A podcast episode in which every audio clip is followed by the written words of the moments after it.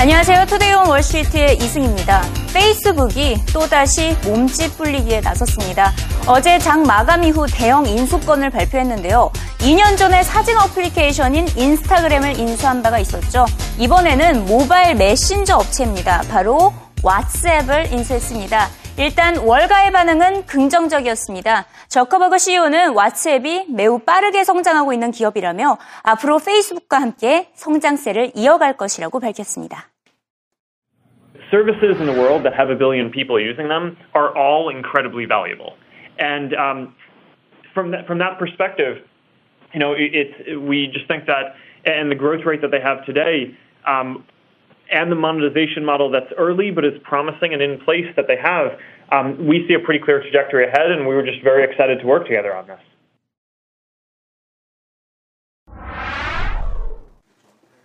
네, 인수 규모는 190억 달러에 달했습니다. 약 20조 원이죠. 현재 왓츠앱의 기업 가치보다 무려 두 배나 높은 가격에 인수를 한 것인데요. 지난 2012년 인스타그램 인수 금액보다 16배나 높은 가격입니다. 인터넷 서비스 업체들 인수합병 규모로는 또 사상 최대입니다. 하지만 인수 가격이 전혀 비싸지 않다는 게 월가의 반응입니다. 그만큼 왓츠앱의 성장 가능성이 매우 높다는 전망이죠. 실제로 왓츠앱의 사용자 수 9개월 만에 2억 명에서 4억 5천만 명으로 두 배나 넘게 증가를 했습니다. 폴춘과 비즈니스 인사이더 등 경제 전문지들은 페이스북이 오로지 성장 하나만 보고 베팅한 것이라고 밝혔습니다. Because it's Facebook buying it. Most of the companies in the S&P 500 couldn't do this for financial reasons, but for Facebook, they can actually afford to do this, even though it's much more than they paid for Instagram or percentage-wise what Google paid for YouTube. Look, they're making a bet here really on growth, just like we see most of the tech stocks right now, the way they're being valued in the public market, it's a growth thing. Look at WhatsApp, grew from 200 to 450 million users in nine months. It's a growth play, and, and that's what they're banking on here, that that growth can continue, particularly in the U.S., where WhatsApp is relatively slow. And I think it's a very bold move. It could end up looking brilliant, could end up looking incredibly stupid, but I think to Dan's point, is it worth 19 billion? It's worth 19 billion to Facebook for both offensive and defensive reasons. 페이스북이 무려 20조 원이나 주고 인수한 데는 다 이유가 있겠죠. 월가에서는 크게 세 가지 원인을 꼽고 있습니다. 우선 첫 번째는 모바일 시장 점유율 확대입니다. 페이스북이 소셜 네트워크 시장을 넘어서 모바일 메신저 시장까지 점령을 하려는 것인데요. 최근 일본 최대 전자상거래 업체인 어, 라쿠텐이 메신저 업체인 바이버를 인수한 바도 있었죠. 이처럼 메신저 시장 경쟁이 치열해지고 있는 시점에서 인수에 나선 것을 알 수가 있고요. 두 번째는 바로 10대 고객들을 다시 사로잡기 위한 전략입니다. 최근 3년 동안 페이스북의 10대 이용자들 무려 300만 명이 탈퇴를 했습니다. 반면 왓츠앱의 경우에는 대부분 이용자들이 10대와 20대들이 많기 때문에 이번 인수가 젊은 층을 다시 잡기 위한 전략이라는 풀이가 전해지고 있습니다. 자, 세 번째는 바로 세계적인 기반을 넓히기 위한 전략이라는 분석입니다. 이 왓츠앱은 유럽과 남미, 아시아에서 많이 사용이 되고 있는데요. 페이스북이 이를 이용해서 소셜 네트워크 서비스의 포석도 넓힐 수 있다는 전망입니다. This is ultimately about uh, grabbing more mind share on mobile and grabbing more real estate on uh, on mobile, very limited real estate, I might add. and also in many ways a defensive move because uh, there is speculation that Google at one point had wanted to buy WhatsApp for about $10 billion. Ultimately, the market here is a $100 billion market, and monetization will come much later. But this uh, company, WhatsApp, is producing as much messaging volume as uh, most of the services out there combined. And it's growing, it's doubling, uh, it doubled last year, its user base. So this is about uh, where the user base is going to be in the future. It does three very important things. You know, the, the first point is it enables Facebook to continue to control this rapidly growing entry point of how people are interacting in social online through messaging. Secondly, it also addresses the teens and the tweens because the most popular demo on WhatsApp are the 12, 12 to 17 year olds, which is very important that Facebook keeps them in their ecosystem so they can graduate those users to the other Facebook core platforms and social platforms over time. And thirdly, this is a global platform on WhatsApp.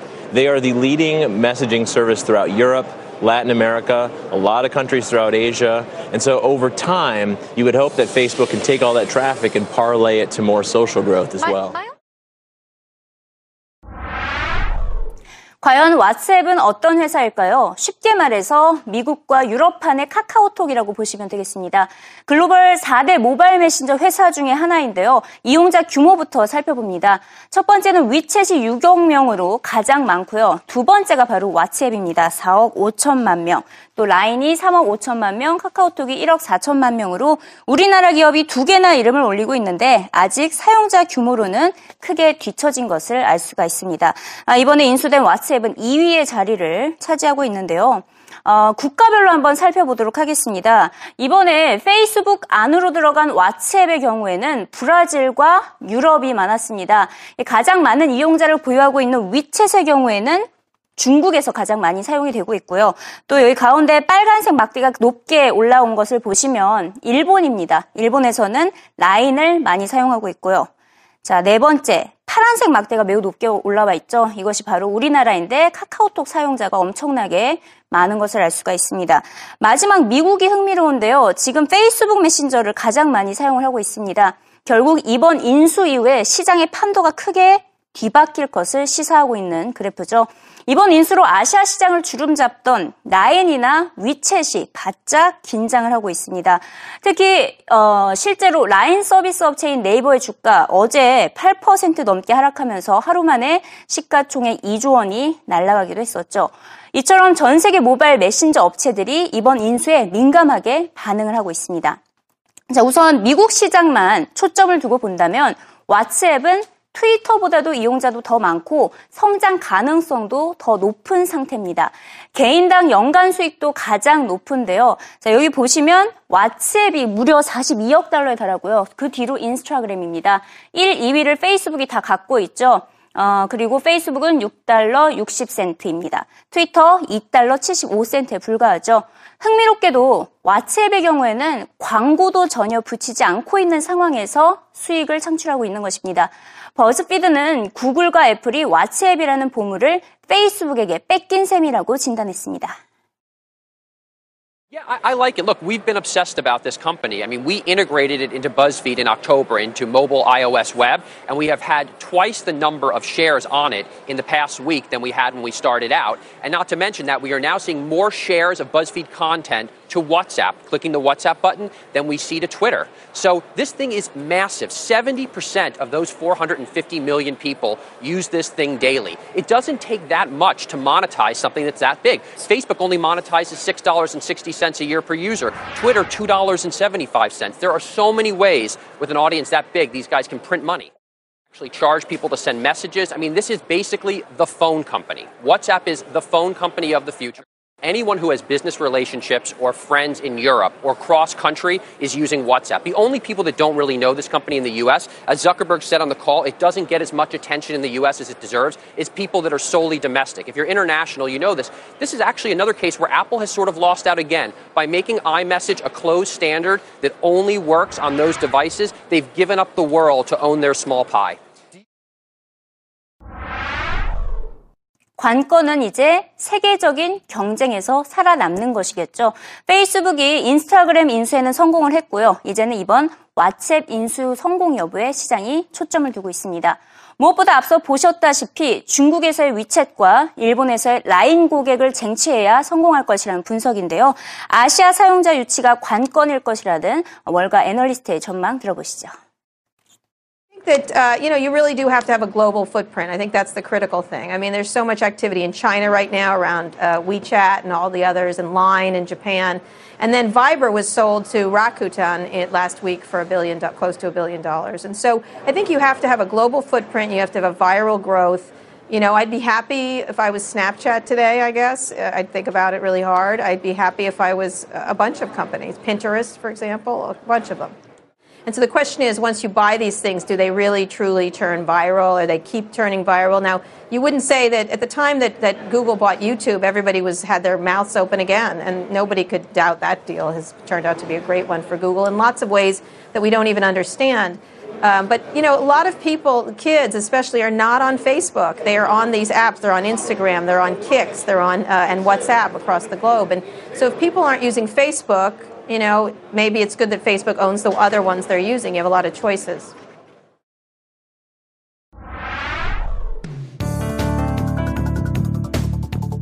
이 시각 CNBC 헤드라인 살펴봅니다.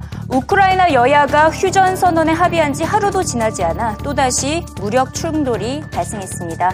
이에 유럽연합이 적극적으로 제재에 나서고 있다고 CNBC가 첫 번째 헤드라인으로 전하고 있습니다. 폴란드와 독일, 프랑스 외무부 장관들은 이 사태를 진정시키기 위해 빅토르 야누코비치 우크라이나 대통령과 만남을 이미 가진 것으로 알려지고 있고요. 아직 시장에서는 악재로 받아들이지 않고 있다는 시장의 관점에서도 CNBC는 전했습니다. 하지만 이 같은 사태가 장기전으로 이어진다면 시장을 짓누르는 지정학적 리스크가 될 것으로 경고했습니다. 네, 시대가 첨단화될수록 사이버 범죄 문제 심화되고 있는데요. 이와 관련해서 뱅크 오브 아메리카 메릴 린치가 보고서를 내놓았습니다. 우선 전 세계적인 사이버 범죄 시장 규모부터 살펴보도록 하겠습니다. 네, 여기 보시면 5천억 달러에 달하는데요. 연간 5천억 달러, 우리 돈으로 하면 한 540조 원이 될 수 있겠죠. 이만큼의 경제적 피해를 안겨주고 있다고 전했습니다. 지난 한 해 동안 사이버 범죄 사례는 14%나 어, 증가한 것으로 나타냈고요. CNBC는 대표적으로 미국의 소매 업체 타겟의 사례를 꼽았습니다. 고객 7천만 명의 정보가 유출된 바가 있었죠. 이와 관련해서 뱅크 오브 아메리카 메릴 린치는 최근 사이버 범죄는 사이버 갯돈이다 이렇게 표현을 했습니다. 2017년까지 사이버 안전망 산업이 지난 2011년보다 두 배나 성장할 것으로 내다봤습니다. 네, 어제 중국에서는 부진한 경제 지표가 전해졌습니다. 이와 관련해서 또다시 중국의 경제 성장에 대한 회의론이 조금씩 고개를 들고 있는데요. CNBC는 헤드라인을 이렇게 보았습니다. 중국 경제 성장률 7%에 대한 의구심이 다시 커지고 있다고 꼽았는데요. 이번 달 중국의 제조 구매자 관리 지수가 48.3으로 7개월 만에 최저로 내려앉았기 때문입니다. ING 증권의 수석 이코노미스트는요.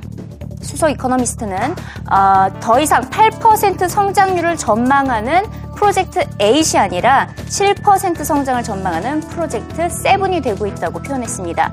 그는 중국의 1분기 GDP 성장률 전망치를 기존의 7.6%에서 7.5%로 하향 조정하기도 했습니다. 중국의 지난해 경제 성장률은 7.7%를 기록한 바 있습니다.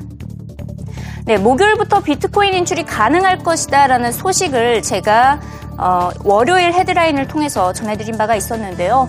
음, 목요일이 됐는데도 아직까지 인출이 불가하다고 합니다. 이에 따라서 비트코인 투자자들이 매우 분노한 상태다. 이렇게 CNBC가 헤드라인을 꼽았습니다. 마운틴곡스 거래소에서 또다시 차질이 빚어진 것입니다. 기술적 오류에 더해서 안정성의 문제까지 부각되면서 인출이 또다시 지연되고 있습니다. 이에 따라 비트코인의 가치는 18% 폭락했고요. 200달러에서 더 떨어진 120달러 수준에서 거래되고 있습니다. 자, 마지막으로 유럽과 미국의 경제 지표들을 살펴보도록 하겠습니다.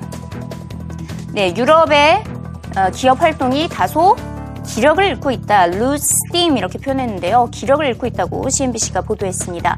물론 8개월 연속 확장 추세입니다. 50선을 웃돌면서 확장 추세이긴 하지만 아, 이번 달 제조업 지수 52.7로 나왔습니다. 그 전달인 52.9보다 떨어진 것이고요. 시장이 예상치도 하회했습니다.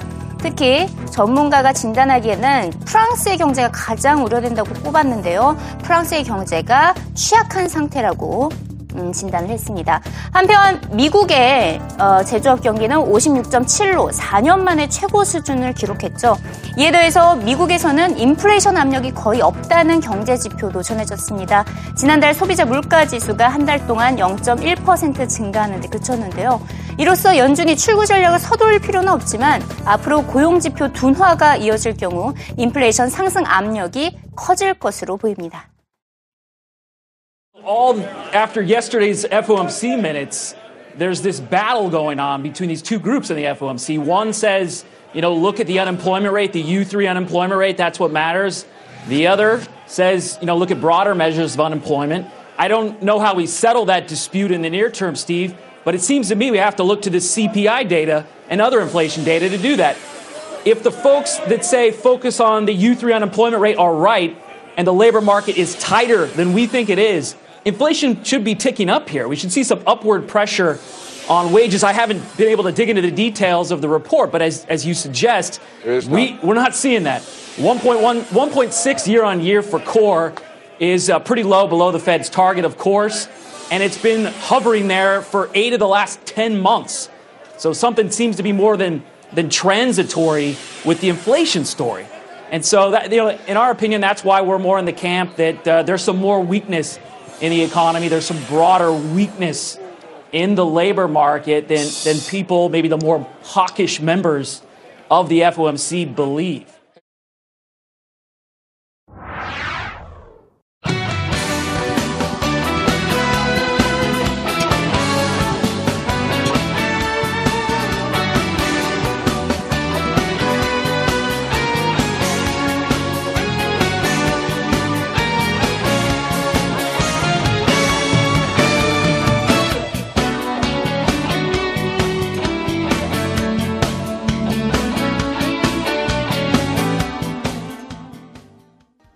오늘 뉴욕 증시에서 등락이 컸던 기업들 관련 뉴스와 함께 최근의 주가 추이까지 차트로 확인해 보겠습니다.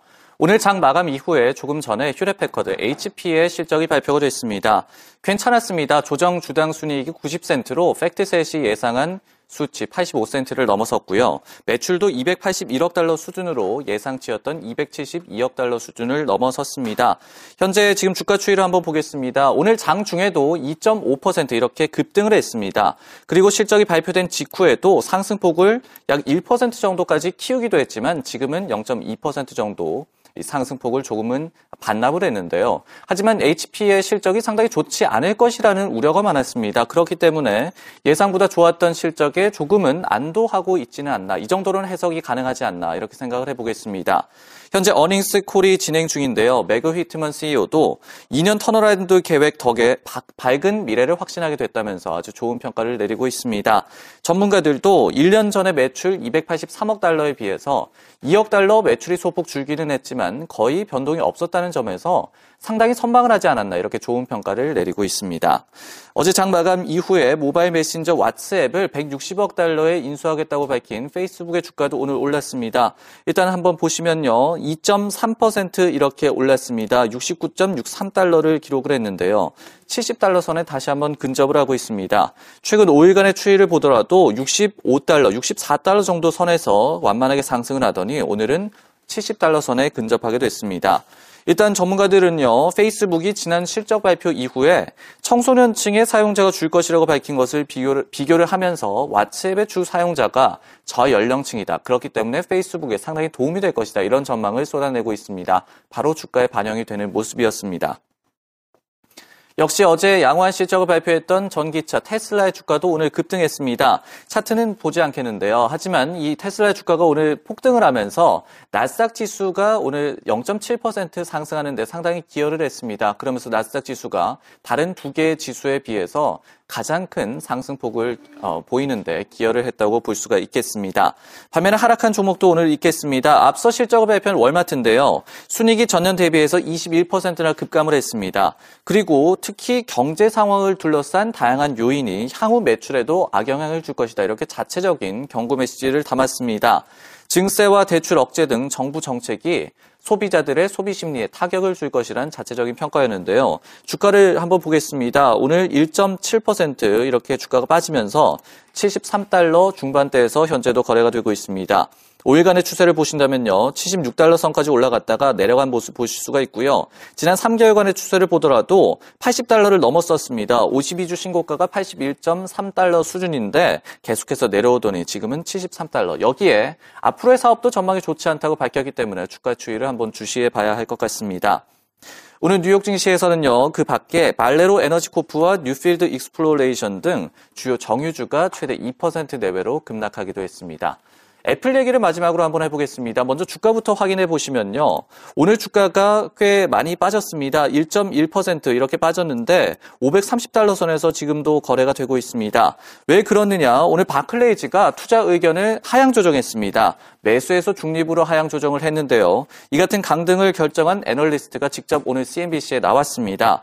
뭐라고 얘기를 했냐면요. 마이크로소프트의 예를 들면서 과거에 닷컴 버블이 꺼질 때쯤에 마이크로소프트 주식도 뚜렷한 모멘텀 없이 지지부진한 움직임을 보였다. 애플도 비슷할 것이다. 이렇게 밝히고 있었습니다. 여기에 애플이 앞으로 내놓을 신제품도 어떤 새로운 모멘텀으로 작용하기는 힘들 것이다. 이런 의견을 밝히기도 했습니다. 내용 영상으로 확인해 보시죠. Um, I kind of think that there's an analogy to Apple here. I think that basically there's there's going to be some commoditization of the smartphone market. We see the the technology moving towards more services, socialization, web, and cloud, where it's kind of maybe hollowing out some of the hardware. So what we see is a trading range where Apple's going to be buying back stock in the 500 range really hard, but the next big thing might not be enough to break Apple out of the high 500. So that's where we're coming from. We've done an analogy versus Microsoft, and I think it's okay to say a trading range stock. Well, we tried. I mean, listen, we agonized over this call, and all the Apple watchers, we we empathize, but we're one of them. But we agonized about it. We looked at the smartwatch opportunity. We got only three or four dollars a share in incremental earnings from a smartwatch, and really looked in our pipeline of everything we can come up with out of Asia and our thinking, and everything looks like it's a it's a new category or a device that's made to sell more iPhones, and we think that actually it's going to be tough for iPhones to ever grow again over 10% sustainably.